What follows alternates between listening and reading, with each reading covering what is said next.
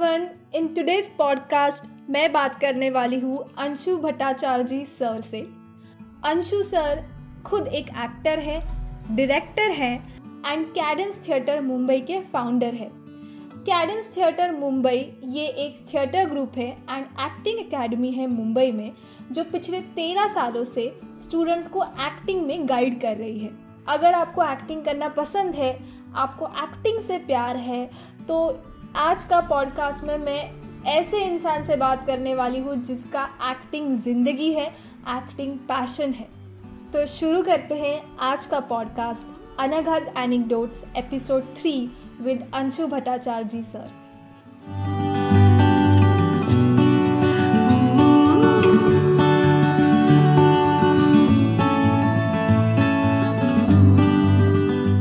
hi Anshu sir welcome to Anagha's anecdotes hello Anagha hello sir सबसे पहले congratulation कि Cadence को पूरे तेरह साल कंप्लीट हुए हैं। Congratulation for that thank you thank you so much and thank you so much for having me और मुझे भी बहुत अच्छा लग रहा है। एंड uh, पता नहीं आप क्या पूछने वाले हो। सर uh, इन तेरह साल की जर्नी में आपने ऐसे कई स्टूडेंट्स देखे होंगे जिनका पैशन है एक्टिंग जो कुछ करना चाहते हैं एक्टिंग में। हम्म, हम्म। लेकिन जब भी हम मुंबई के बाहर जाते हैं या फिर इंडिया में कहीं पे भी आप जाओ और किसी ने आपको पूछा आप क्या करते हो? तो सामने वाले अगर आदमी को आप बोलो कि हाँ मैं एक्टिंग करती हूँ उनका मूवीज़ में करते हो आप एक्टिंग तो उनका पहला यही आता है। तो आप नॉर्मल इंसान को मतलब कैसे बताओगे कि एक्टिंग क्या है? एक्टिंग मतलब मूवी नहीं है। मूवी एक पार्ट हम्म। है एक्टिंग का। तो ये आप कैसे उनको बताओगे कि एक्टिंग है क्या? तो इसको मैं तीन चीज़ों में डिवाइड करना चाहूँगा। पहले तो ये है कि शौकिया तौर पे जो हम करते हैं हॉबीज के लिए, जैसे मुझे एक्टिंग पसंद है और मुझे अच्छा लगता है करना। तो हो सकता है कि बहुत सारे ऐसे लोग हैं जिनको देख देख के शायद लगता होगा कि मैं भी अच्छा एक्टर हूँ। तो फ़िल्मों में देखते हैं थिएटर में देखते हैं। थोड़ा सा इंस्पायर हो जाते हैं, उनको लगता है कि मैं भी शायद कर लू। तो पहले तो जो समय उनको मिलता है, उसमें ये करना चाहते हैं हॉबीज के लिए। सेकंड जब हॉबी से ये पैशन की तरफ़ बढ़े, जब करते करते उनको मज़ा आने लगता है उन्हें लगता है वाह क्या है? वेरी नाइस फिर वो उसकी तरफ़ बढ़ने लगते हैं, करने लगते हैं। फिर थर्ड स्टेज जो है, वो है पैशन विद परजिवेरेंस जो मैं कहता हूँ। जैसे आप एक्टिंग पहले आपने शौकिया तौर पे सीखा, फिर आप एक्टिंग को मज़े के लिए कर रहे हो, आपको अच्छा लग रहा है फिर इससे का ब्रेड एंड बटर आना, यानी रोजी रोटी तो वो तभी हो पाएगा जब आप उसको एज ए करियर लेते हो। तो एज ए करियर लेने के लिए इसमें बहुत ज़्यादा समय हम देते हैं और फिर परसिवरेंस मैंने इसलिए कहा बिकॉज़ हमारे लाइफ में बहुत सारी मुश्किलें आती हैं ऑब्स्टिकल्स आते हैं, हम कभी भी उसको छोड़ते नहीं। वो जो स्टेज पे हम पहुँचते हैं, फिर हम करियर के बारे में बात कर सकते हैं। तो तब तक आप इतने स्किल्ड हो जाते हो, मुझे नहीं लगता कि आप छोड़ पाओगे। तो मैं इसको तीन स्टेज पे हमेशा मतलब लेता हूँ कि थर्ड स्टेज में जब आप पहुँच गए तो आपका फाइनल स्टेज है और आप लोगों को तब आपको बताना होगा कि आप कौन से स्टेज पे हो। हाँ। अगर आपको किसी ने पूछा कि एक्टिंग आप फ़िल्मों में हो तो आप बोल सकते हो कि नहीं मेरा हॉबी है। मेरा हॉबी ले करता हूँ। सेकंड आप कह सकते हो कि नहीं मेरा अभी पैशन बन गया है मुझे बहुत अच्छा लगता है। थर्ड उस स्टेज पे जब आप पहुँच गए बोला हाँ मैं फ़िल्मों में तो नहीं लेकिन मैं कहीं और तो कर रहा हूँ और उससे मेरा घर भी चल रहा है। तो ये डिपेंड करता है कि थर्ड स्टेज आप कहाँ पे हो। जी। जी। आपने कहा कि हॉबी से पैशन तक जा सकता है अगर आपको कोई चीज़ पसंद है। हम्म। पर एक इंसान अगर जो बहुत कंफ्यूज है उसको कैसे आप बताएँगे कि एक चीज़ अगर आपको पसंद है तो वो हॉबी है हम्म। वो पैशन नहीं है। जैसे मेरे साथ मैं आपको ऑनेस्टली बताती हूँ दो साल पहले मुझे ऐसा लगता था एक्टिंग मेरा पैशन है। सीरियसली बता रही हूँ। जब मैं छोटी थी मुझे लगता था डांसिंग मेरा पैशन है पर वो इवेंचुअली चेंज हुआ जब मैं कॉलेज में गई तो मुझे एक्टिंग देखा वगैरह वगैरह। तो मुझे लगा एक्टिंग अभी मैं सोचती हूँ नहीं यार एक्टिंग अगर मेरा पैशन होता तो मैं उसके लिए इतनी जी जान लगा देती कि आज मेरा ब्रेड एंड बटर उससे आ रहा होता। तो अभी मैं ऐसा सोचती हूँ कि मैं गलत थी शायद शायद मैं गलत थी कि एक्टिंग मेरा पैशन नहीं है। ये जस्ट एक चीज़ है जो मुझे बहुत पसंद है करना पर पैशन नहीं। Uh, इसके लिए तो सबसे बड़ी बात है कि समय देना बहुत ज़रूरी है। जैसे हाँ. आपने कहा कि आप दो साल पहले ये सोच रही थी कि एक्टिंग शायद मेरा पैशन है। मेरा मानना ये है कि जब आप बहुत ज़्यादा समय इसमें देते हैं स्पेशली क्योंकि मैं थिएटर का बंदा हूँ तो मैं हमेशा सबको यही कहता हूँ कि आप थिएटर करते रहिए। अगर आपने तीन से पाँच साल थिएटर पे दिया फिर आपको लगता है कि आप छोड़ नहीं पा रहे हो फिर तो डेफिनेटली आपका पैशन है। लेकिन उसके पहले अगर आपको ऐसा लग गया कि नहीं नहीं मुझसे नहीं हो पा रहा है नहीं कर पा रहा हूँ तो डेफिनेटली आपका पैशन नहीं है। हाँ. वो हमें पता चल जाता है। ओके okay, तो एक एक टाइम पे एक अगर आपको थोड़ा सा भी लग रहा है कि नहीं ये नहीं हो रहा तो शायद दो परसेंट चांसेस है कि ये पैशन की exactly. तरफ़ नहीं जा रहा है। हॉबी है। एग्जैक्टली बिकॉज़ क्या होता है जैसे मैंने कहा कि हॉबी जो है ना वो जो समय हमारे ज़िंदगी में जो बचा हुआ रहता है उसी टाइम को हम हॉबी में यूटिलाइज करते हैं। और पैशन उसके लिए हम टाइम निकालते हैं। हाँ। तो ये जो सफ़र है ना आप खुद ब खुद समझ जाओ कि अब मैं ये टाइम निकाल रहा हूँ क्या ये करने के लिए? या जो मेरे पास टाइम हाँ। बचा है मैं उसमें कर रहा हूँ। जैसे हमारे पास कई सारे लोग आते हैं जो वीकेंड में शॉपिंग करते हैं तो एक्टिंग भी कर लेते हैं चलिए है ना? तो वो जो वो जो डिसीज़न उनका है उनकी गलती नहीं है पर वो सोचते कि अच्छा ठीक है चलो कुछ और नहीं तो ये कर लेते हैं। हाँ। तो कुछ और नहीं तो एक्टिंग कर लेते हैं अगर ये दिमाग में रहा और अगर हम इसी तैयारी के साथ कर रहे हैं तो कभी ना कभी तो डेफिनेटली ये पैशन हो ही नहीं पाएगा। इसलिए आपको टाइम ज़्यादा देना पड़ेगा। जितना आप टाइम दोगे उतना ही आपको पता चलेगा।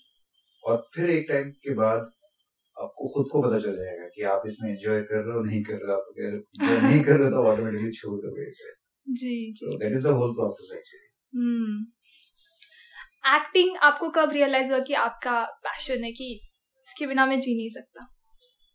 इसका जवाब मैं एक फ़िल्म के डायलॉग के साथ देना चाहूँगा। शोले फ़िल्म आपने देखी है? Yes.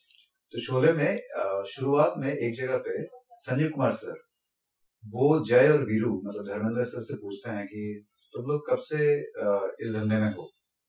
तो वीरू यानी धर्मेंद्र सर कहते हैं यूँ समझ लीजिए जब से होश संभाला है अपने पैरों पर खड़े हो। तो मेरा भी कुछ ऐसा ही कहना है कि जब से होश संभाला है मैंने सिर्फ़ एक्टिंग को ही जाना है। एंड एकदम बचपन से ही मुझे एक्टिंग की तरफ़ मतलब मेरा प्यार था। और मैंने ये पहले से ही रियलाइज़ किया। आई वॉज़ वेरी क्लियर जैसे बहुत लोग बहुत डाउटफुल रहते हैं हम्म। कहते हैं कि नहीं नहीं शायद मैं एक्टिंग में अच्छा हूँ इसमें अच्छा हूँ। हालाँकि उस टाइम पे मैं डांस में काफ़ी अच्छा था। मैं डांस बहुत कर रहा था। लेकिन मुझे पता था कि पहला प्यार तो मेरा एक्टिंग ही है। तो मुझे बचपन से ही पता चल गया। हम्म। आपका घर वालों को जब आपने बताया तब क्या रिएक्शन था उनका? जब मैंने अपने घर वालों को बताया तब तो सोशल मीडिया नहीं थी ना भी। मतलब मैं ऐसा नहीं करूँगी पचास साल पहले बताया। लेकिन बीस साल पहले भी जब मैंने उनको बताया तो सबसे पहले तो मेरी मम्मी ने कहा कि ग्रेजुएशन कंप्लीट करो बिकॉज़ हम्म। पढ़ाई बहुत ज़रूरी है।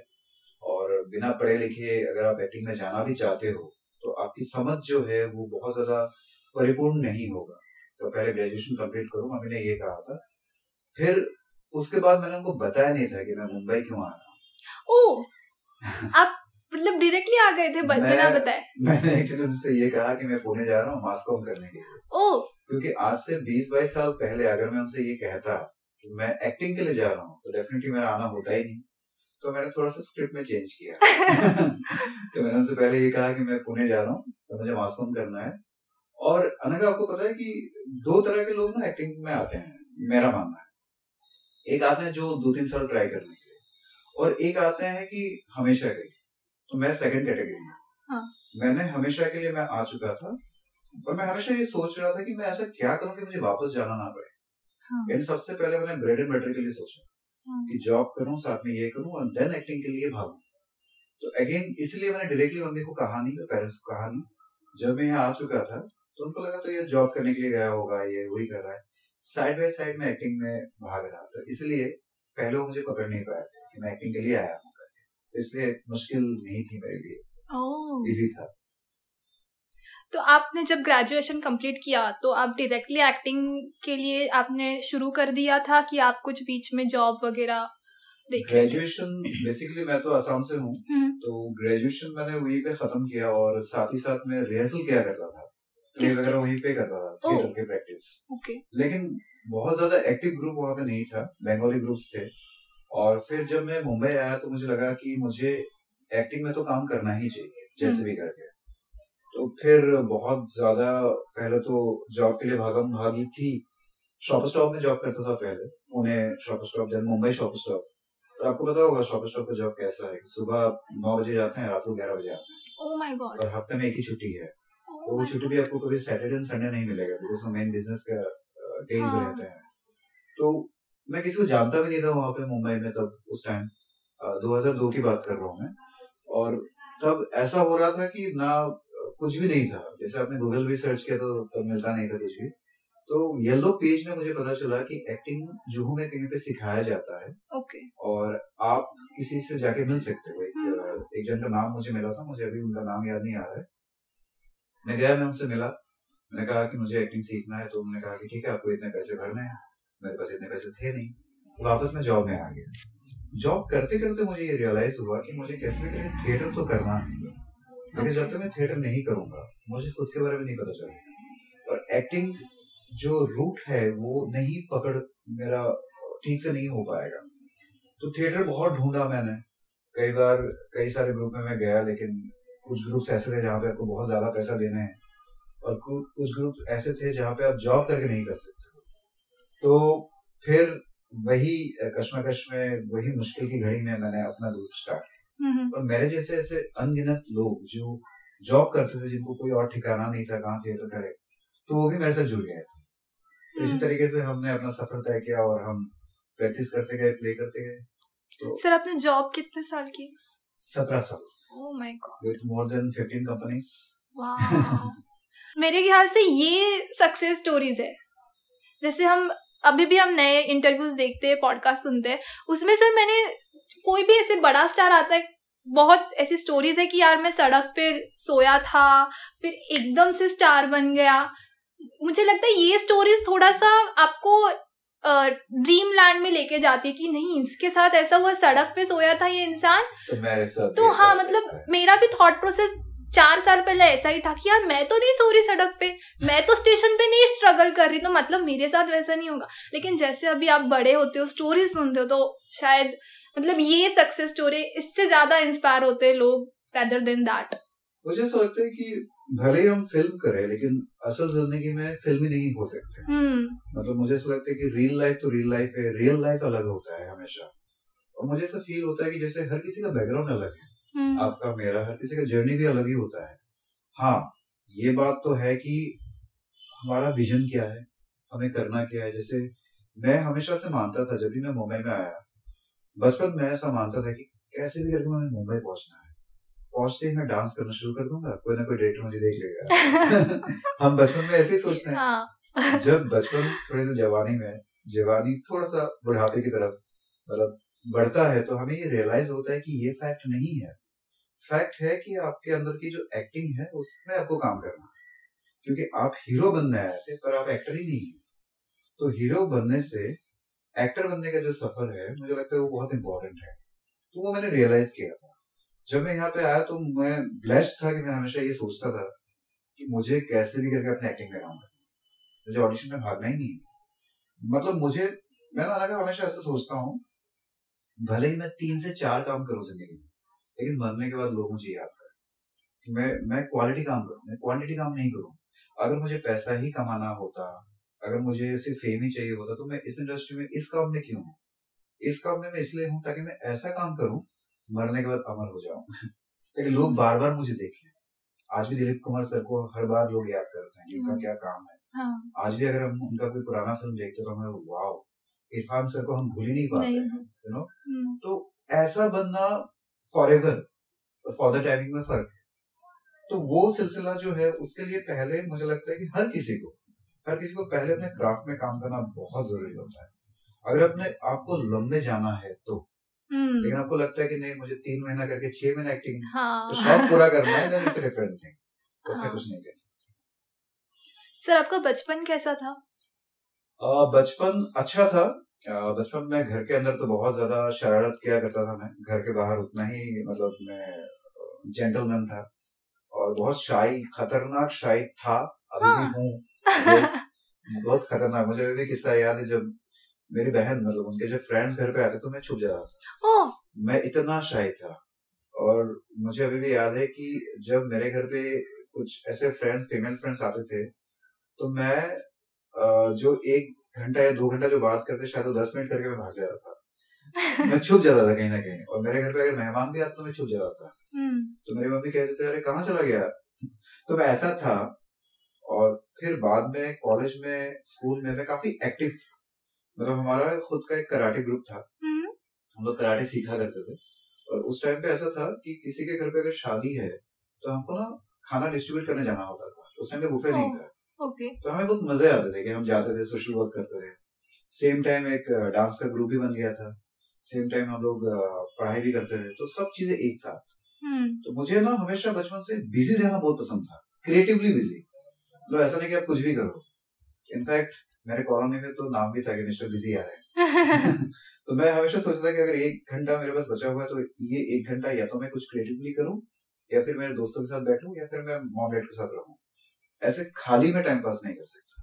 ये बचपन से ही था तो अगर आप पूछे तो मेरा बचपन काफ़ी एक्टिवली रहा मतलब एक्टिव पार्टिसिपेशन रहा। एंड मेरा लोगों के साथ रिलेशन में हमेशा मेंटेन करता था बचपन से ही। ओके मतलब मेरे जितने फ्रेंड्स थे पुराने फ्रेंड्स अभी भी जितने कलीग्स है तो सबके साथ करता था। हाँ एक्टिंग का जो भूख है वो बचपन से तो था। कॉमिक्स पढ़ने का भी काफ़ी था। ओके आप यकीन नहीं मानोगे Raj Comics Super Commander Dhruv Nagraj इनके एक भी किताब नहीं है जो मैंने नहीं पढ़ा। वाह चाचा चौधरी तो बहुत ज़्यादा पढ़ता था मैं। हम्म। तो इसलिए बचपन काफ़ी इंटरेस्टिंग था। और ट्वेंटीज मतलब ट्वेंटीज में आपने सबसे ज़्यादा क्या सीखा? ट्वेंटीज ट्वेंटीज में आप ग्रेजुएट होके जॉब करने लग गए होंगे राइट हाँ ट्वेंटीज में मेरी ज़िंदगी में पहले तो मोदी केयर आया नेटवर्क मार्केटिंग उस टाइम पे तो नेटवर्क मार्केटिंग पहले पहले इंडिया में आया था। हाँ और मोदी केयर में आपने केयर। मेरी मॉम करती है अभी वो थोड़ा अच्छा। बहुत करती है। हम्म कंटिन्यू सॉरी मैंने पहले मोदी केयर किया था देन मोदी केयर में बहुत ही ज़्यादा मैंने मेहनत की थी कोई गाइडेंस नहीं था। देन मेरे ज़िंदगी में ओरिफ्लेम हाँ। तो जब मैंने ओरिफ्लेम किया तो मोदी केयर में जो पर्ल डायरेक्टर थे उस जमाने में उस टाइम पे वो मेरे डायरेक्ट कांटेक्ट में आ गए थे। उन्होंने नोटिस किया कि ये बंदा जो है मोदी केयर में बहुत ज़्यादा अच्छा हार्डवर्क किया लेकिन गाइडेंस नहीं था। ओके तो उन्होंने मुझे अप्रोच किया कि अगर मैं ओरिफ्लेम करूँ तो क्या तू मेरे साथ करेगा? तो उस जमाने में पर्ल डायरेक्टर मतलब बहुत बड़े सेलिब्रिटी हाँ। हाँ नॉर्थ ईस्ट के। तो मैं कहा डेफिनेटली वाई नॉट मेरा ग्रेजुएशन भी कंप्लीट हो गया था। तो उनके गाइडेंस में मैंने ओरिफ्लेम करना शुरू किया। और दो साल के अंदर मेरे अंदर अंडर पंद्रह सौ लोग आ गए थे और मैं अपने स्टेट में अपने डिस्ट्रिक्ट में पहला डायरेक्टर था। मोदी तो केयर का। ओरिफ्लेम में। ओरिफ्लेम नेशनल मैगजीन में फ़ोटो भी आया था। ट्वेंटीज में ये बहुत ही मतलब मज़ेदार किस्सा है जहाँ पे मैंने इतने लोगों को ट्रेन किया था कॉस्मेटिक्स के बारे में। मुझे forty seven thousand US dollar मिला गोवा का ट्रिप वगैरह मिला था। तब मैं इक्कीस से बाईस साल का था। देन मैं मुंबई आ चुका। था तो फिर वहाँ से आपने कैडेंस को कैसे स्टार्ट किया? केडेंस इमिडिएटली तो स्टार्ट नहीं हुआ। जब मैंने ओरिफ्लेम छोड़ा तो उसी समय मुझे वहाँ पे बहुत लोग बोलने लगे कि तुम पागल हो क्या? अ, तुम्हारा ओरिफ्लेम में पंद्रह सौ लोग तुम्हारे अंडर रहे तुम ये सब छोड़ के जा रहे हो वहाँ किसी को जानते भी नहीं हो मुंबई में। तो मैंने उनसे एक चीज़ कहा था कि अगर आपको करने का मन हो तो जगह मैटर नहीं करता है आपका माइंड मैटर करता है तो आप हम्म। कहीं से भी कर लोगे। तो मैं ये बात आज इसलिए नहीं कह रहा हूँ क्योंकि केडेंस को तेरह साल हो चुके हैं पर मैं इसलिए कह रहा हूँ कि अगर आपने ठान लिया तो कहीं पे भी कुछ भी करोगे अगर आपका फोकस है। तो जब मैं जैसे मैंने कहा था कि जब मैं मुंबई आया आने के बाद जब मैंने देखा कि थिएटर में नहीं कर पा रहा हूँ और मेरा एक एटीट्यूड है ना मैं कभी कंप्लेन नहीं करता। मैं हमेशा सोल्यूशन में काम करता हूँ। हम्म। जैसे एक होता है कि आप ज़िंदगी भर रोते रहो ये नहीं था वो नहीं था मैंने ये नहीं किया वो नहीं किया। हाँ। एक होता है कि आप उसी पे सोल्यूशन ढूंढो क्या हो सकता है। तो मैंने सोल्यूशन केडेंस को ढूंढा बनाया और फिर मेरे दिल में आया कि क्यों मैं इधर उधर भागू? क्यों मैं अपना ही ग्रुप स्टार्ट करूँ? हालाँकि सोचना और करने में ज़मीन आसमान का फ़र्क होता है। मेरे पास तो कोई जगह भी नहीं थी और ना ही केडेंस थिएटर मुंबई का कोई नाम था। सात महीने पहले तो मतलब सात महीने जब हम ये कर रहे थे तो बहुत मुश्किल थी हमारे लिए। और मुझे इसलिए ज़्यादा याद है कि उस टाइम पे मेरे पास जॉब नहीं था। हम्म। तो मैं एक घंटा घर पे ही बैठा हुआ था। हम्म और आईडीबीआई बैंक का ऑफ़र लेटर का इंतज़ार कर रहा था। मुझे लगा था कि मैं सिलेक्ट हो गया हूँ। हम्म क्योंकि आईडीबीआई बैंक गवर्नमेंट जॉब था तो हाँ। नौ महीने उसे लगे आने में. ऑफ़र लेटर तो नौ महीना ग्यारह एक साल में पूरे घर में। देन ऑफ़र लेटर आने से पहले अपने केडेंस का पहला शो हो गया था। okay. तो उसी तरीके से हमने केडेंस को स्टार्ट किया। ऑर्कुट अग- अगर आपने सुना हाँ होगा हाँ। उस टाइम पे ऑर्कुट था 2008 फेसबुक के पहले Facebook वाला जमाना था ये। और कुछ का ऐसा हाँ। लग रहा है कि मैं बहुत ही पुराना हूँ। नहीं नहीं नहीं नहीं नहीं सुना। ओके आपने कैडेंस में कैडेंस में आप थिएटर एक्टिंग भी सिखाते हैं सिनेमा एक्टिंग भी सिखाते हैं। आपको सबसे ज़्यादा क्या पसंद है थिएटर एक्टिंग या सिनेमा एक्टिंग अगर मैं सच कहूँ ना तो मुझे थिएटर करते समय बहुत ही अच्छा लगता है जो प्रोसेस है। जैसे आपने रीडिंग किया आप स्टेज पे गए लाइव ऑडियंस से आपने आप रूबरू हुए। ये जो करते समय मुझे थिएटर बहुत पसंद है और देखते समय मुझे फ़िल्म बहुत पसंद है। हाँ। मतलब ऐसा लगता है कि शीशे में हम अपने आप को देख रहे हैं। हम्म, हम्म। लेकिन जो टोटल प्रोसेस है फ़िल्म का उससे ज़्यादा मुझे थिएटर का प्रोसेस ज़्यादा पसंद है। अगर मैं कम शब्दों में आपको बोलूँ तो कहीं ना कहीं थिएटर ज़्यादा पसंद है। और Okay. थिएटर का प्यार मतलब बहुत ज़्यादा है। अगर फ़िल्म फोर्टी परसेंट है तो थिएटर सिक्सटी परसेंट है। हम्म। आजकल जो नए मतलब जिनको भी एक्टिंग में करना है वो मुंबई आते हैं करियर बनाने के लिए। आपको लगता है कि मुंबई अभी एक हब है अभी भी एक्टिंग के लिए कि ऐसा नहीं है अभी सब बदल गया है? कोविड के बाद स्पेशली तो- कोविड के बाद। हाँ आपने बिल्कुल सही कहा। कोविड के बाद तो बहुत बदल चुका है। कोविड के बाद तो ये शुरू हुआ है सेल्फ टेस्ट हम्म। घर पे बैठ के टेस्ट दे सकते हो। Sorry sorry to. Interrupt sir आपको पर्सनली क्या लगता है? सेल्फ टेप वाला फ़ेज़ जो चल रहा है वो ज़्यादा अच्छा है या जो पहले होता था पर्सनली जाके ऑडिशन देना वो अच्छा मैं क्यू वगैरह की बात नहीं कर रही हूँ हम्म। मैं जस्ट एक इंटरक्शन हाँ मतलब जो ऑडिशन एक्शन और जो देने का जो ऑडिशन है वो आपको क्या अच्छा लगता है सेल्फ टिप वाला या? इसमें मैं एक चीज़ आपसे कहना चाहूँगा कि अभी थोड़ा कास्टिंग भी बदल चुका है। हम्म, जैसे अगर आप देखोगे ना कि अगर हमें चाहिए कि ओटीटी आने के बाद स्पेशली हम ना ऑथेंटिक कास्टिंग ढूंढते हैं। जैसे अगर हमें दिखाना है कि बिहार तो बिहार के ही कुछ लोगों का हम कास्ट करते हैं। अगर हमें दिखाना है भोपाल तो भोपाल के कुछ लोगों को हम दिखाते हैं। तो मेरा जहाँ तक समझ है मतलब जहाँ तक मैंने समझा इस चीज़ को तो कास्टिंग वाले क्या करते हैं उसी जगह पे कास्ट करते हैं जहाँ पे उनका डायलेक्ट सेम हो। तो वो सेल्फ टेस्ट के ज़रिए उनको मिल जाता है। हम्म। सेल्फ टेस्ट के उनको मिल जाता है। और जब सामने से बिठा के करे तो हो सकता है कई बार उनको ऐसा करेक्टर ना मिले जो उनको चाहिए होता है एज पर द डायलेक्ट जो डिमांड है। अब अगर इसके दो चीज़ों को हम जाने पहल, पहली बात तो ये है कि डेफिनेटली सेल्फ टेस्ट तो काफ़ी अच्छी है होती है। आप घर पे बैठ के सुकून हाँ। से अपना टाइम लेके दे सकते हो लेकिन बहुत लोग कैमरा फ्रेंडली नहीं है। जी। हो सकता है एंगल अलग हो आपके एक्सप्रेशन नहीं दिख रहे हैं लाइट्स नहीं है पीछे दीवार जो है क्लीन नहीं है। और सेम टाइम में ये नहीं पता होता कि उसने कितना रिहर्स किया एक सीन को देने के लिए। तो कास्टिंग वाला जज नहीं कर पाता है। कई बार ऐसा भी होता है कि उसने जज कर लिया वो आ चुका है जब सामने आता है तो दिखता है कि ये बंदा तो अपना कैपेबल है ही नहीं। हम्म, हम्म, सेल्फ टेस्ट में अच्छा था। हम्म, लेकिन सेम टाइम अगर सामने से वो चीज़ हो तो ज़्यादा पता चलता है। हम्म, पर अभी जैसे कास्टिंग मैं एक दो कास्टिंग वाले से बात कर रहा था वो कह रहे थे कि हमारे लिए इजी हो चुका है। Self test self test self test में होता है कि लोग भेजते हैं हम देखते हैं इमीडिएटली हो जाता है। देन हम उनको स्क्रिप्ट भेजते हैं वो स्क्रिप्ट पढ़ते हैं फिर हमारे लिए और इजी हो चुका है ये प्रोसेस लेकिन मुझे लगता है कहीं ना कहीं ऐसा मुझे फील होता है कि सामने से जो होता है वो शायद सेल्फ टेस्ट में कभी ना हो। हाँ। पर अभी जो इन्होंने शुरू किया वो मुझे काफ़ी अच्छा लगता है इंट्रोडक्शन जो पहले नहीं था। इंट्रोडक्शन में जैसे आप जाते हैं आपको पूछा जाता है कि आप अपने बारे में बताइए तो आप अपने बारे में नेचुरली बताते हैं। वो जो आपका नेचुरल बॉडी लैंग्वेज है ना वो चीज़ वो जानते हैं कि आप कैसे हो आप कैसे बात करते हो आपका डायलेक्ट क्या है आपका बॉडी लैंग्वेज क्या है आप किस तरीके से बात करते हो। ये इंट्रोडक्शन काफ़ी अच्छा है। हम्म, और मतलब बड़े बड़े कास्टिंग डायरेक्टर भी कहते हैं कि इमीडिएटली तो आप नहीं दे सकते हो इसके लिए भी टाइम चाहिए होता है। जैसे आपने अभी कुछ प्रिपेयर किया हो और आपने बिना रिहर्सल किए आप कैसे कर लोगे? हम्म, अगर आप मुझे पूछो तो मुझे लगता है कि वो सिर्फ़ थर्टी या फोर्टी परसेंट देखना चाहते हैं। आप कितना ज़्यादा उस कैरेक्टर के करीब हो। हम्म, ज़रूरी नहीं कि आपने हंड्रेड परसेंट कर लिया। हम्म, लेकिन उनको भी पता है इमीडिएटली नहीं हो पाएगा। मतलब आपको रिहर्सल की ज़रूरत है। तो वो थर्टी फोर्टी परसेंट ही एक्सपेक्ट कर रहे हैं। पहले तो देखते हैं कि आप कितना कैरेक्टर के करीब हो। Look wise then body language wise फिर आपका सिलेक्शन होता है। तो again back to the topic जो आपने पूछा है सेल्फ टेप अगर मतलब ये काम आसान कर रहा है तो ठीक है पर मुझे फील होता है कि ये काम ज़्यादा आसान होने के चक्कर में हो सकता है कि बहुत ज़्यादा वैल्यू क्रिएट नहीं कर रहा है। हम्म, तो वो भी एक चीज़ हो सकता है। पर मेरा मानना ये है कि अगर आप घर पे बैठ के भी दे रहे हो तो बहुत सारे ऐसे लोग हैं जिनकी तैयारी नहीं है। हम्म, जिनको लगता है TikTok sorry to say this but TikTok के वीडियोस बना के या इंस्टा में रील्स बना के भी वो अपने आप को एक्टर समझने लगते हैं। तो उनको लगता है सेल्फ टिप तो इजी है मैं दे देता हूँ ऐसा करके। हम्म, हम्म, वहाँ पे फर्दर इंस्ट्रक्शंस नहीं आ रहे जो कास्टिंग वाला चाहता है। जैसे अगर हम ऑन द स्पॉट रहते हैं तो कास्टिंग वाला हमें पूछता है कि प्लीज़ ये थोड़ा सा ऐसे करके बताइए। तो शायद ये वहाँ पे संभव हम्म, ना हो। वही तो ये वेरिएशन नहीं आ सकते। हैं ये एक खामी है इसमें। सर आपने एक बात कही कि डायलेक्ट वगैरह अगर सपोज़ में महाराष्ट्रियन और उनको थोड़ा सा बिहारी एक्सेंट चाहिए तो वो उस मतलब वो रिक्वायरमेंट में ही भेजते कि बिहारी एक्सेंट वगैरह जो है उनका वो चाहिए। बट आपको नहीं लगता एक एक्टर के ऊपर ये नाइंसाफी है? मतलब एक्टर का जॉब ही ये है कि वो दूसरे कैरेक्टर में ढल सके खुद से। बिल्कुल बिल्कुल। मैं मुझे उसी बात की मतलब बहुत ज़्यादा मुझे दुख होता है जब मैं ये देखता हूँ कि आप अपना काम इजी करने के लिए क्यों ऐसे चुन रहे हो एक्टर्स हाँ. जिससे होता है कि मुझे लगता है कि अनगा महाराष्ट्र में तो अनगा का एक्सेंट जो है महाराष्ट्र में एक्सेंट इजीली आ जाएगा। पर हो सकता है कि अनका जो कैरेक्टर है she is a very good actress हो सकता है ये भोजपुरी कैरेक्टर में अच्छा करे हम्म। तो क्या वो नहीं कर सकती है वो तो प्रैक्टिस करता ही जाएगा ना हाँ। अभी बहुत सारे डायरेक्ट कोच आने लगे इंडस्ट्री में डायरेक्ट कोच आते हैं वो सिखाते हैं जी।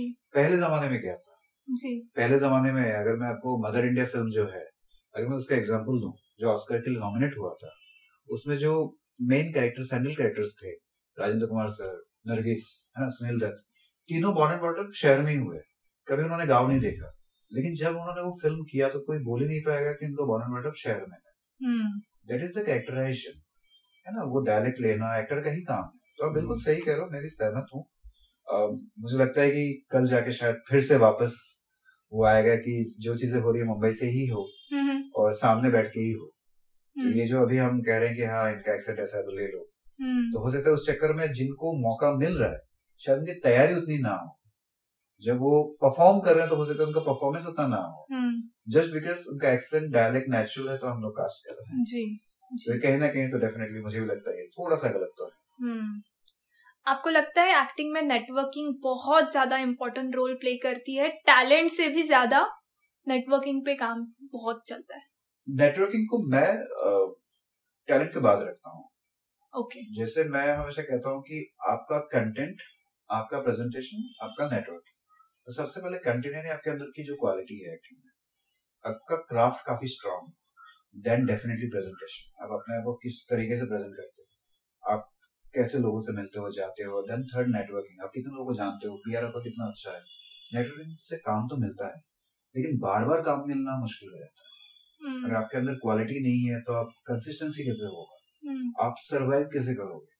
हो सकता है आप चार अच्छे कास्टिंग वालों को जानते हो। मैं आपको एक किस्सा सुनाता हूँ। हम्म। मैं नाम नहीं लेना चाहूँगा बट बहुत बड़े कास्टिंग डायरेक्टर है। तो उनके उनके जो ट्रेनर थे मेरे स्टूडेंट थे। हम्म। तो वो उनके पास गए। थोड़ा सा थिएटर किया था मेरे पास और फिर उन्होंने कहा कि मुझे आप देखो कहीं पर अगर कास्ट होता है तो। But he is not a good actor because उसने काफ़ी समय नहीं दिया था।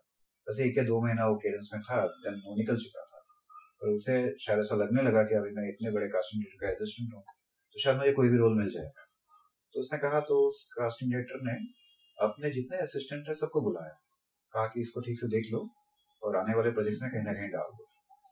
दो साल पहले ये बात हुई थी दो साल तक आज तक उसे कुछ नहीं मिला।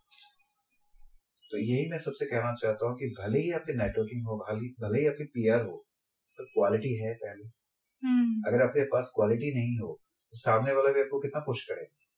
वो पुश के लिए भी आपके अंदर क्वालिटी होनी चाहिए। अब इस बात पे अगर मैं ऐसे बोलूँ कि हम नेपोटिज्म के बारे में बात करते हैं है ना? कई सारी बात हम करते हैं। उनको पुश तो मिलता है लेकिन कंसिस्टेंसी कैसे होगा अगर क्वालिटी नहीं है तो? हम्म। वो एक हेल्प आपको मिल सकता है नेटवर्किंग के लिए। लेकिन सबसे पहले कंटेंट यानी आपकी क्वालिटी उसके बाद प्रेजेंटेशन उसके बाद नेटवर्किंग और नेटवर्किंग हम्म। भी ज़रूरी है डेफिनेटली हम्म। इतना सब कुछ मतलब लोगों को सिर्फ़ वो ग्लैमरस इंडस्ट्री दिखती है। उसके पीछे बहुत सारी मेहनत है पर बहुत सारी चीज़ें ऐसी होती है जो सामने नहीं आती। जैसे कि नेटवर्किंग हर कोई नेटवर्किंग नहीं कर सकता हर कोई एक्सट्रोवर्ट नहीं रहता है। तो आपको लगता है ऐसे कि इसका सबसे ज़्यादा स्ट्रेस तो फर्स्टली मेंटली बहुत स्ट्रेस आ, स्ट्रेस आता है।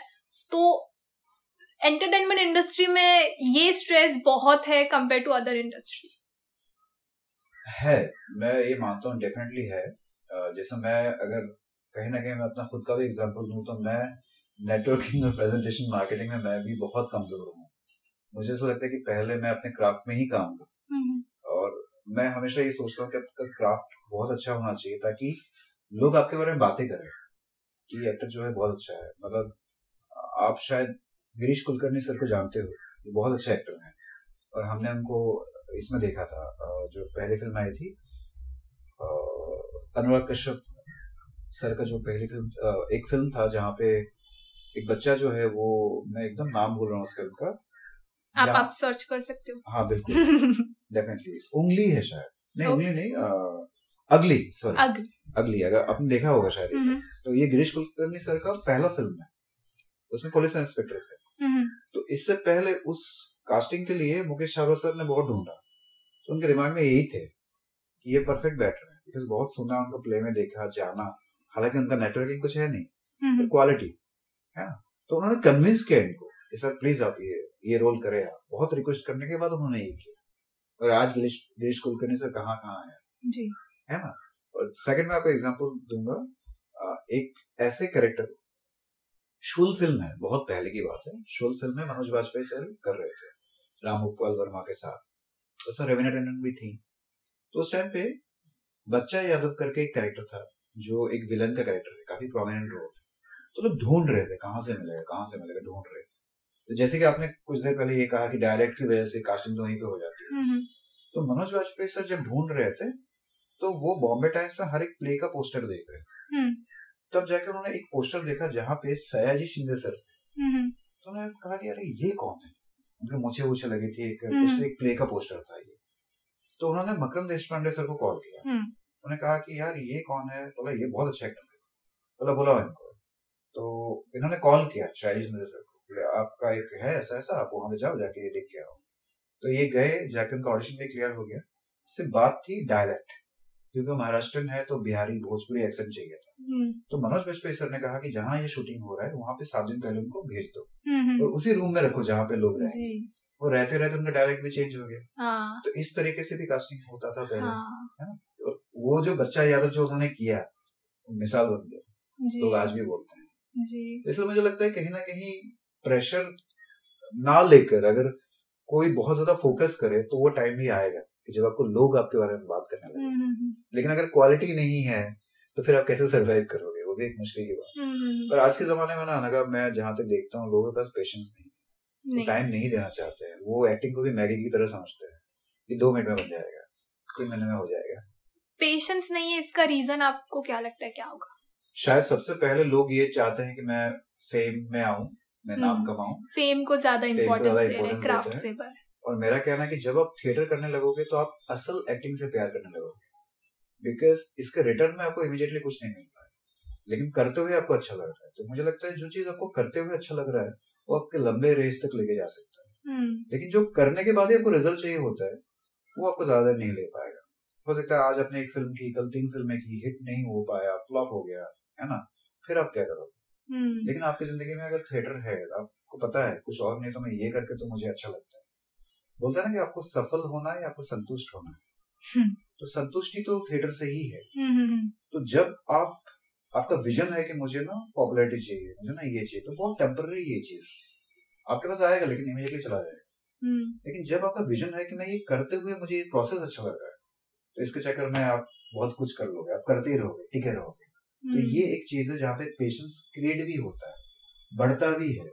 अभी थिएटर में ऐसा होता है कि लोग जब थिएटर करते हैं तो उनका पेशेंस बढ़ने लगता है सुनने की आदत आती है। जी।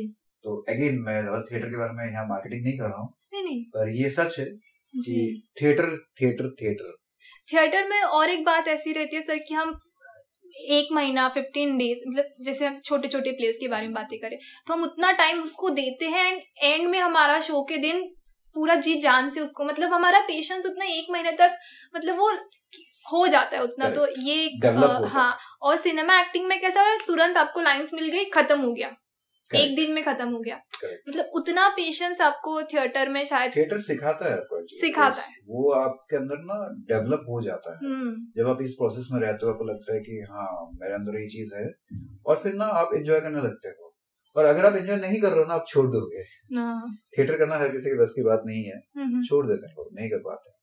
हम्म, मैंने रिसेंटली इंस्टाग्राम पे एक पोस्ट देखा था सर एक बड़े कास्टिंग डायरेक्टर ने अभी ओपन इंट्रोडक्शन रखा था। अच्छा। एंड बहुत सारे लड़के लड़कियाँ गए थे मैं बता नहीं सकती सर रास्ता पूरा ब्लॉक हो गया था। 400-500 लोग इंट्रोडक्शन देने के लिए आए थे वन डे का। एंड आई थिंक ये उनका पहला इंट्रोडक्शन था इस लॉकडाउन uh, के बाद जो उन्होंने ओपन इंट्रोडक्शन रखा था। आपको लगता है कि ये क्यू वाला जमाना अभी नहीं है? अभी जमाना है कि तुम तुम्हारी इंडिविजुअलिटी दिखाओ। हम्म। तुम खुद से क्या कर सकते हो?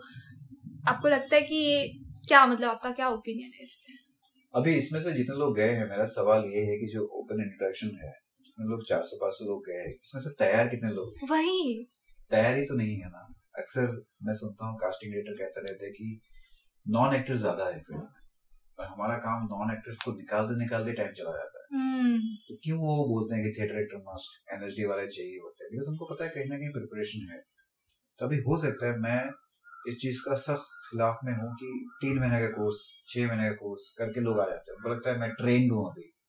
पर ये भीड़ में अगर आप देखोगे ना ज़्यादातर लोग वैसे हैं जो नॉन एक्टर्स है। अगर मुझे लगता है अगर आप एक्टर हो और आपको लगता है कि मुझे तो अभी भी नहीं लगता है पंद्रह बीस साल बाद कि मैं तैयार हूँ। आई डोंट नो कैसे लोगों को लगता है तीन महीने में तैयार हो जाते हैं। तो अगर वो चीज़ उनके दिल में आ जाए कि मैं अभी तैयार हूँ उसके बाद उस भीड़ का हिस्सा बने तो कोई प्रॉब्लम नहीं लेकिन उससे पहले अगर बनते हैं तो फिर ऐसे ही होगा। और दूसरी बात जो आपने कहा है कि कैसे हम अपने आप को अलग भी करें और हम अपने स्टैंड पे खड़े रहे कि मैं बहुत अच्छा एक्टर हूँ या मैं अपना एक आइडेंटिटी बनाना चाहता हूँ तो वो तैयारी के साथ ही हो पाएगा। आप जितना अच्छा तैयार हो जितना अच्छा आपका प्रिपरेशन है वही आपको अलग कर देगा सबसे। हम्म। फिर आपको भीड़ में भागने की ज़रूरत नहीं मुझे ऐसा फील होता है। हम्म। फिर हो सकता है कि एक छोटा सा कैरेक्टर भी आप करो फिर आपका प्रेजेंस दिखेगा उसमें। लेकिन भले ही अगर आप पूरा फ़िल्म करो शायद कहीं भी आप नहीं दिखो जी। जैसे पुरानी मूवीज़ में रहता था मेन हीरो का कम रहता था लेकिन जो साइड जैसे परेश रावल जी ने हेरा फेरी में काम किए हैं हंगामा मूवीज़ ऐसी जो फनी मूवीज़ थी स्पेशली हाँ। जो मैंने देखी है बहुत बार उनमें जो मेन हीरो थे उनका था लेकिन इन लोगों ने पूरी मूवी उठा दी उठा लिया। है। हाँ नवाज़ सर को आप देखो पहले पुराने जमाने में जी। कितने छोटे छोटे कैरेक्टर्स आए हुए हैं ना? पंकज त्रिपाठी सर का एक वो है फ़िल्म है मसान करके आपने देखा हाँ। होगा। उसमें तो दो सीन है उनका। दो सीन में कमाल कर दिया जी जी जी। तो एक्टर जो है ना वो हमेशा ना कमाल करता है। भले ही उसको एक मिनट मिले दो मिनट मिले। जी। तो ये तैयारी है। जी जान लगा देते हैं लोग। पर ये हम सबको नहीं समझा सकते। और सर नवाज़ सर का आपने एग्ज़ाम्पल लिया पंकज त्रिपाठी हम्म। सर का आपने एग्ज़ाम्पल लिया। इन लोगों ने बहुत ज़्यादा टाइम लिया टाइम लिया है। उन्होंने बहुत ज़्यादा वेट किया है। जिसके अभी वो हकदार है जिनको उनको भी काम मिल रहा है बहुत अच्छा काम कर रहे हैं। हैट्स ऑफ़ टू देम पर एक उनमें था जज्बा करने का। हाँ और साथ ही साथ वो लोग इम्पेशेंट नहीं हुए हम्म उनको लगा था कि हाँ हमको टाइम देना है इसमें और जैसे मैंने आपको कहा था कि ये सब सेकंड कैटेगरी में है। हम्म कि मुझे एक दो महीना ट्रायल में नहीं जाना है। हम्म। मुझे लाइफ इसमें देनी है। और वो लाइफ इसमें देनी है उनको समझ गया था ये सबसे इम्पोर्टेंट बात। जी। कि मैं इसको छोड़ के नहीं रह सकता। जी। एक टाइम आपकी ज़िंदगी में आएगा जैसे मैंने आपको कहा कि जब मैंने चार साल पहले अपना गवर्नमेंट बैंक का जॉब छोड़ा तो मुझे भी ऑडिशन लेने में जरा सा ब्याज भी मुझे बहुत लोग पूछते कि आपको रिग्रेट नहीं हुआ? आपने गवर्नमेंट बैंक का जॉब छोड़ दिया आठ साल करने के बाद भी। मैंने कहा पता नहीं मुझे एक पल भी नहीं लगा। हालाँकि उसके बाद मुझे फाइनेंशियल क्राइसिस हुए हो भी रहे हैं होता भी रहेगा पर मुझे इतना अच्छा लगता है कि शायद जिसके लिए मैं पैदा हुआ हूँ वही कर रहा हूँ हम्म हम्म, पर ये एकदम फिल्मी भाषा में मैं आपको नहीं बोल रहा हूँ पर ये सच है। एक टाइम के बाद जब आप जान जाओगे ना मैं इसी के लिए हूँ तो आप वो सारा काम उसी की तरफ़ करते रहोगे। पूरा ध्यान आपको उसी की तरफ़ रहेगा। जी। फिर जो हम फिलोसॉफिकल भाषा में बोलते हैं कि फिर यूनिवर्स भी डिमांड करेगा कि आपको वही चीज़ें मिलेंगी। पूरी कायनात पूरी कायनात आपको मदद करेगा उसके लिए। जी जी जी। सोशल मीडिया आज के टाइम में बहुत ज़्यादा इम्पोर्टेंट हो गया स्पेशली जो अभी टीनेजर्स है जेनजी जिसे हम बोलते हैं उनको उनके लिए बहुत ही मतलब मतलब हम भी मेरी माँ भी डैड भी आज वो यूज़ कर रहे हैं। पर मुझे ऐसा पर्सनली ऐसा लगता है कि सोशल मीडिया एक्टर्स को खा रहा है। ओके क्योंकि सोशल मीडिया वो लोग सोशल मीडिया जो स्टार्स बने हैं वो बड़े बड़े मूवीज़ कर रहे हैं इट्स इट्स गुड मतलब ये बहुत अच्छी बात है कि उनका जो सपना था एक्टर बनने का ऑब्वियसली था इसलिए वो कर रहे हैं। उनको मिल रही है वो अपॉर्चुनिटी पर इसकी वजह से मुझे ऐसा पर्सनली लगता है कि जो एक्टर्स बहुत अच्छे एक्टर्स है बट उनका सोशल मीडिया अगेन स्ट्रांग नहीं है वो पीछे रह रहे हैं। तो आपको लगता है आज के टाइम में हर एक को इतना अ, सोच के या फिर इतना तो सीख लेना चाहिए कि तुम अपना सोशल मीडिया कैसे हैंडल करो? बिल्कुल बिल्कुल। जैसे मैंने आपको कहा कि सबसे पहला एग्ज़ाम्पल तो मैं ही हूँ। सोशल मीडिया में डेफिनेटली करना ही चाहिए पर पता है ना इस पे ना एक बात है मुझे ऐसा फील होता है जो बहुत ज़्यादा अपने क्राफ्ट को लेकर सोचते हैं ना वो शायद हार्डली सोशल मीडिया के बारे में सोच पाएँगे मुझे ऐसा हम्म। फील होता है। हम्म, और जो लोग बिल्कुल भी अपने क्राफ्ट के बारे में नहीं सोचते हैं वो दिन भर सोशल मीडिया के बारे में सोच सकते हैं। हम्म, मुझे ऐसा लगता है maybe I am wrong hmm, पर जो लोग अपने क्राफ्ट के बारे में दिन रात सोचते हैं उनको एटलीस्ट थोड़ा सा समय तो सोशल मीडिया में देना ही चाहिए। वो आज का डिमांड है। मुझे ऐसा फील होता है। आपने जो बात अभी कही है ना मैं भी सहमत हूँ कि बहुत सारे ऐसे लोग हैं जो स्टार नहीं है जो एक्टर्स नहीं है तैयार नहीं है लेकिन सोशल मीडिया की वजह से उनको मौका मिलता है। जी। और जो लोग तैयार है उनको सोशल मीडिया की वजह से मौका नहीं मिलता है। मिलता है। जी जी। तो डेफिनेटली इस चीज़ को हम इस तरीके से भी बोल सकते हैं कि आप भले ही अपने क्राफ्ट में काम करो लेकिन थोड़ा सा आपको डेफिनेटली जानना ही चाहिए। सोशल मीडिया के बारे यस मैं सहमत हूँ। आपको लगता है कि आने वाले दो या तीन ही सालों में एक्टर्स जो स्टार्स बॉलीवुड स्टार्स हैं उनकी जो प्राइस वैल्यू है वो कम हो जाएगी? प्राइस वैल्यू मतलब उनका इन्फ्लुएंसिंग पावर या जो भी है वो कम हो जाएगा because of social media stars नहीं बशर्ते वो अगर अच्छे कंटेंट में काम करें। एक्टर्स हाँ एक्टर्स बिकॉज़ मेरा मानना ये है पहले से ही मैं हमेशा इससे कहते आया हूँ और कहता रहूँगा content is the king director is the commander actors are the soldiers ये मेरा मानना है। हम्म, तो हम ना उल्टा करते बॉलीवुड में। हम्म, एक्टर इज़ द किंग है ना? हम्म, कंटेंट सोल्जर हो जाता है। हम्म, तो ये हाल इसलिए है बिकॉज़ ये पूरा उल्टा हो चुका है। लेकिन अभी जमाना बदल रहा है लोगों की चॉइस बदल गई है।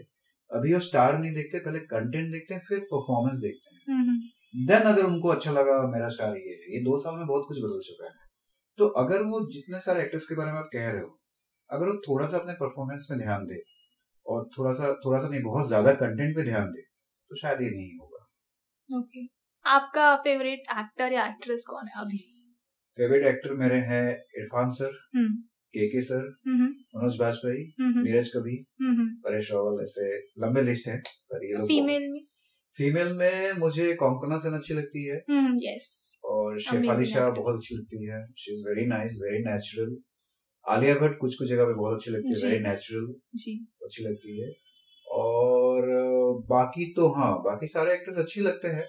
डिपेंड करता है कौन से स्क्रिप्ट में वो काम कर रहे हैं। विद्या बालन भी कभी कभी बहुत अच्छी लगती है। जी। मतलब ऐसा क्या उनमें अलग बात है कि जो आज मतलब उनका हर एक किसी को भी आप पूछो मैक्सिमम लोग इंडिया में उनको पूछेंगे आपका फेवरेट एक्टर कौन है? तो इरफान सर का नाम आता ही है। क्योंकि वो है अच्छे। हम्म। तो फिर आपको क्या लगता है कि क्या उनमें ऐसी खास बात थी?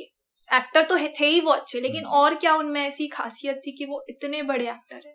जब इरफान सर ने अपना सफ़र शुरू किया तो इंडिया में लोग उतने जागरूक नहीं थे बिकॉज़ हमारे इंडिया में ऑडियंस को एक्टिंग जो है हमेशा लार्जर देन लाइफ ही पसंद आता था पहले। अब ज़्यादा करो लाउड करो तो लोगों को वो एक्टिंग कहते थे वो टाइम पे। तो इरफान सर बहुत रियल थे। वो हमेशा एक्टिंग नहीं वो मोमेंट में रहते थे। हम्म तो मैं आपको एक स्टोरी सुनाना चाहूँगा। एक बार एक फ़िल्म हो रहा था और महेश भट्ट सर के साथ इरफान सर एक फ़िल्म कर रहे थे।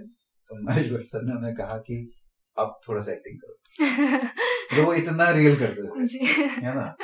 तो ये उनकी खास बात है कि वो एक्टिंग नहीं करते। जो हॉलीवुड में हम बोलते हैं आपको उस मोमेंट में रहना है। हाँ, जैसे हम एक्टिंग में एक टेक्निक के बारे में बात करते हैं आपने भी किया होगा माइजनर टेक्निक जी। जो हम हमेशा कहते हैं कि आप प्रिटेंड मत करो। जी। आप उस मोमेंट में रहो सारी चीज़ें करो। तो एक्टिंग एक्टिंग नहीं लगेगा जब आप एक्टिंग कर रहे हो। तो इरफान सर में वो खास बात है। अ, मुझे केके सर का सबसे अच्छा ये लगता है कि पॉजेस हम्म हम्म। स्क्रिप्ट को कहाँ रोकना है। जैसे एक फ़िल्म था कमर्शियल फ़िल्म है बहुत पॉपुलर फ़िल्म नहीं था उसमें एक डायलॉग था ए बंदूक नीचे करना यार। तो पहला जो ये बंदूक तो उन्होंने कमांड अलग लिया नीचे करना यार तो वो जो हम्म। थ्रो है वो जो पॉजेस है वो कहीं से भी चेंज कर सकते हैं। वो मैजिक है उनका। एंड के के सर का अगर आप शौर्य मूवी अगर आपने देखा है कहीं पे लास्ट का जो मोनोलॉग है तो वो मोनोलॉग में जो वेरिएशन से बैठे बैठे आई थिंक ये कोई और नहीं दे सकता। शिफाली शाह जो है बहुत नेचुरल है बहुत उनका थ्रू अलग है। मुझे आज भी याद है एक इंटरव्यू में उन्होंने कहा था एक टाइम था जब वो 28 साल की थी और अक्षय कुमार की मम्मी बनी थी उस टाइम पे। और आज अपने एज की एक्टिंग वो कर रही है। तब अपने एक्टिंग से परे वो कर रही थी मतलब जितना एज नहीं उससे ज़्यादा वो कर रही थी जी जी जी। पर वो ठहराव वो बॉडी लैंग्वेज वो चीज़ें वो मुझे बहुत अच्छा लगता है। Konkona Sen Sharma very natural very natural एक भी एक्सप्रेशन नहीं लगता कि जो उन्होंने एक्स्ट्रा किया है। यस जी।